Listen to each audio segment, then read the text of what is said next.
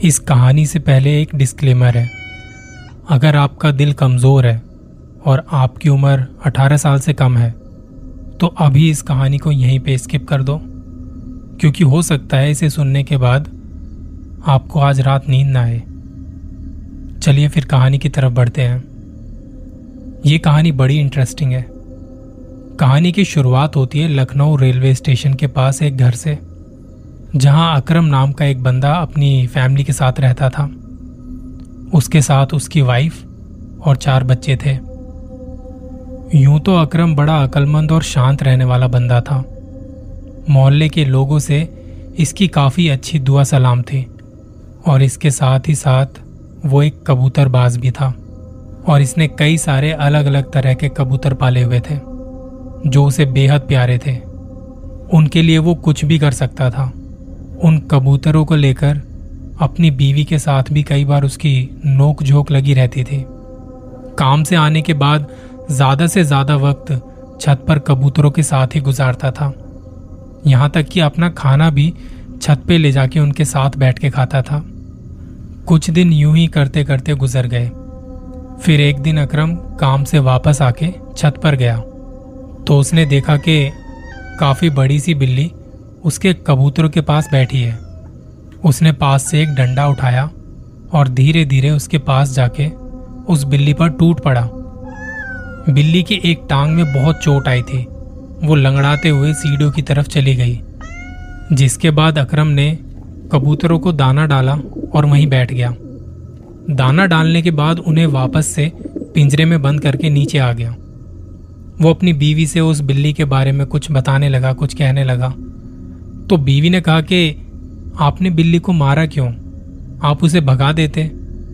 इस पर अकरम ने कहा कि हाँ हाँ ताकि वो फिर आके कबूतरों को खा जाए। तुम्हें तो मेरे कबूतरों से प्यार ही नहीं है। बीवी ने कहा कि आप ना हमेशा उल्टा ही सोचते हो। मेरा वो मतलब नहीं था। अकरम ने कहा कि बस करो मुझे जो ठीक लगा मैंने कर दिया। आज के बाद इस बिल्ली का बाप भी दोबारा यहाँ पे आने की गलती नहीं करेगा। इसके बाद अकरम ने खाना खाया। और घर से बाहर थोड़ा टहलने चला गया। रात को उसे बढ़िया से नींद आई। सुबह उठा और वापस काम पर चला गया। शाम को जब घर वापस आया, हाथ मुँह धोके छत पर चला गया। पिंजरे के पास गया तो देखा कि इसका एक कबूतर बिना गर्दन के खून से लथपथ मरा पड़ा था। इसने यहाँ वहाँ देखा कि कहीं वो बिल्ली विल्ली छत पे तो नहीं आ गई, जिसने कबूतर का ये हाल कर दिया है। फिर अपनी बीवी को कोसने लगा, बुरा भला कहने लगा। वो गुस्से में बिल्ली को ढूंढ रहा था। बिल्ली तो उसे नज़र नहीं आई, पर उसे ऐसा महसूस हुआ जैसे कोई और भी उसके आसपास गुस्से में साँसें ले रहा हो। अकरम ने उस आवाज़ पर ध्यान देना शुरू किया, लेकिन कोई भी नज़र नहीं आया। उसने सामने ज़मीन पर देखा, जो कबूतर इसका मरा पड़ा था, वो भी कहीं गायब हो चुका था। अकरम हैरानी से उसे ढूँढने लगा कि कहाँ गया। अभी तो यहीं पड़ा था वो। उसने छत से बीवी को आवाज़ दी। बच्चे नीचे अकेले थे। बीवी ऊपर आई, उसने सारी बात अपनी बीवी को बताई। तो वो भी हैरानी से कभी इस तरफ़ तो कभी ज़मीन पर पड़े उस कबूतर के खून की तरफ़ देखने लगी। उसने कहा कि जब आप यहाँ वहाँ देख रहे होंगे, तब शायद वो बिल्ली आके उसे ले गई होगी। अकरम ने कहा कि ये कैसे मुमकिन है? जबकि मैंने हर जगह देखा था।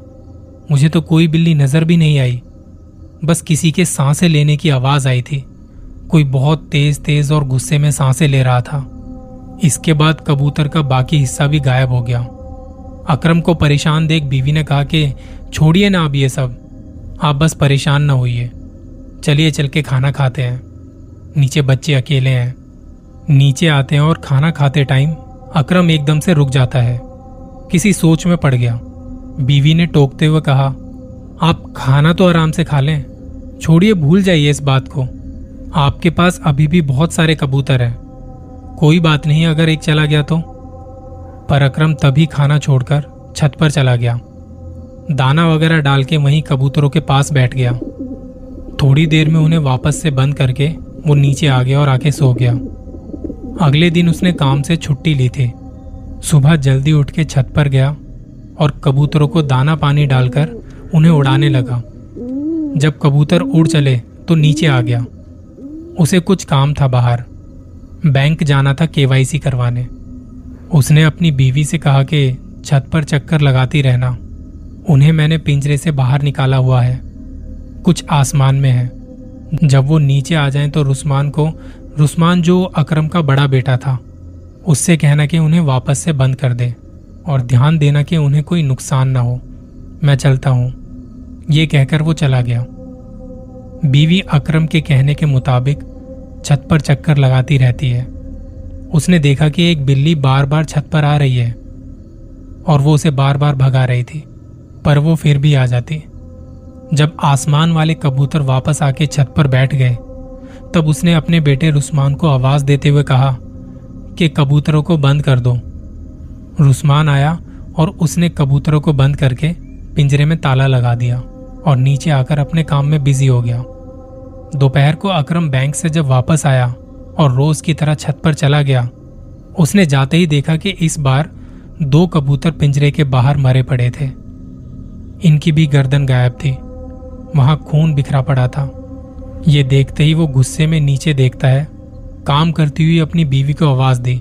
बीवी ने चौंक कर देखा और बोली, अब क्या हुआ? जब वो ऊपर आई, तब अकरम उसे वो दोनों कबूतर दिखाने के लिए उस तरफ़ गया, जहाँ पे वो कबूतर मरे पड़े थे। वहाँ पहुँच के देखा तो वो दोनों कबूतर वहाँ से गायब थे। उनका खून जो बिखरा पड़ा था, इस बार तो वो भी गायब था। बीवी ने अकरम से पूछा कि क्या हुआ? और तुम क्या दिखाने वाले थे मुझे? वो बस चुप हो गया। अपना सर खुजाते हुए कुछ सोच रहा था। बीवी ने उसके कंधे पर हाथ रखते हुए उसे हिलाया और फिर से पूछा कि क्या सोच रहे हो? क्या हुआ मुझे बताओ ना। अकरम ने कुछ नहीं कहा।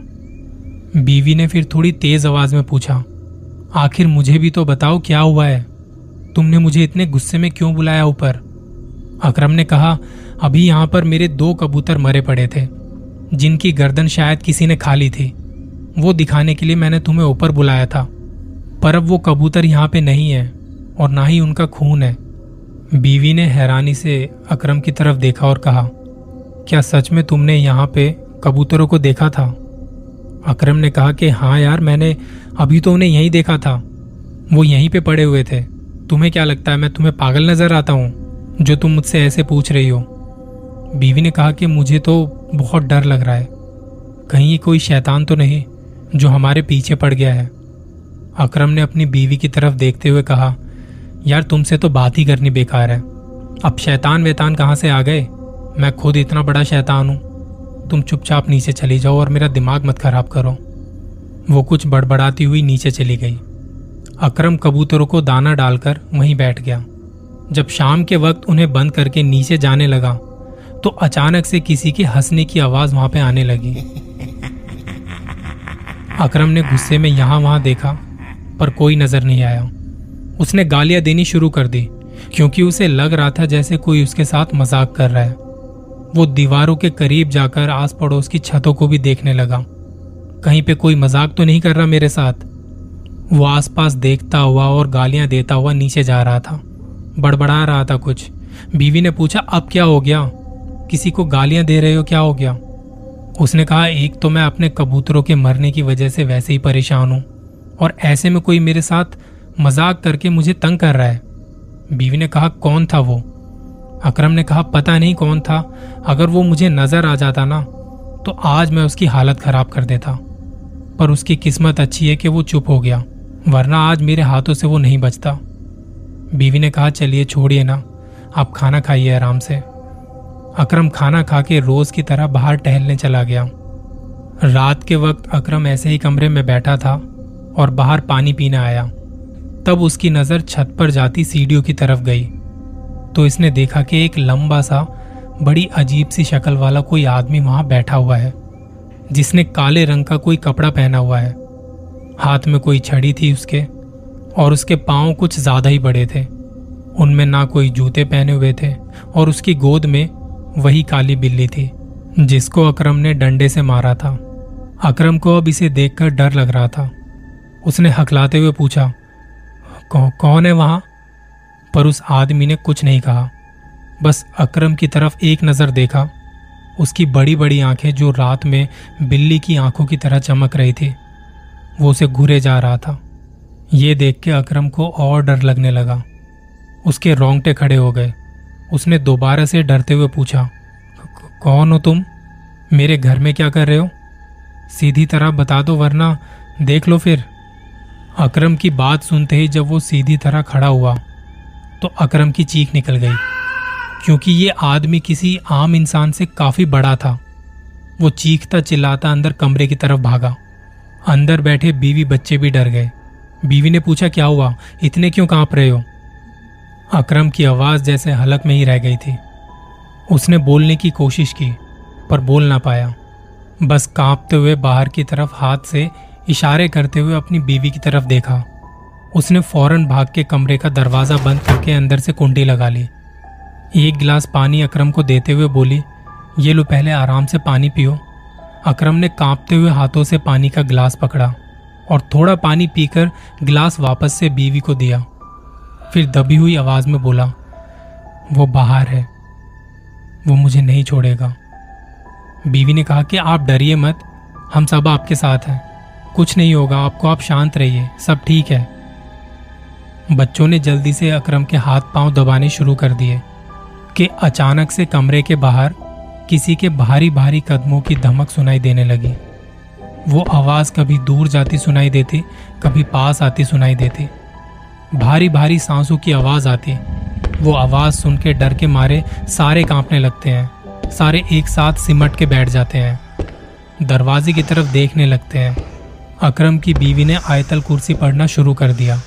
बाकी लोग भी कल में पढ़ने लगे और वो धमक की आवाज़ काफ़ी देर तक आती रही। थोड़ी देर में जब वो आवाज़ दूर जाती सुनाई दी तो अब यहाँ इतनी खामोशी थी कि सारे के सारे अपनी सांसों की आवाज़ भी सुन पा रहे थे। सारे एक जगह बैठे के बैठे रह गए। बैठे बैठे पता नहीं कब कब में इनकी आँख लग गई और सारे एक साथ वहीं पे सो गए। अब इसके आगे और क्या हुआ? इस कहानी के दूसरे भाग में। कहानी को मिस बिल्कुल मत करना, क्योंकि कहानी अभी बाकी है, और अपना ख्याल रखना।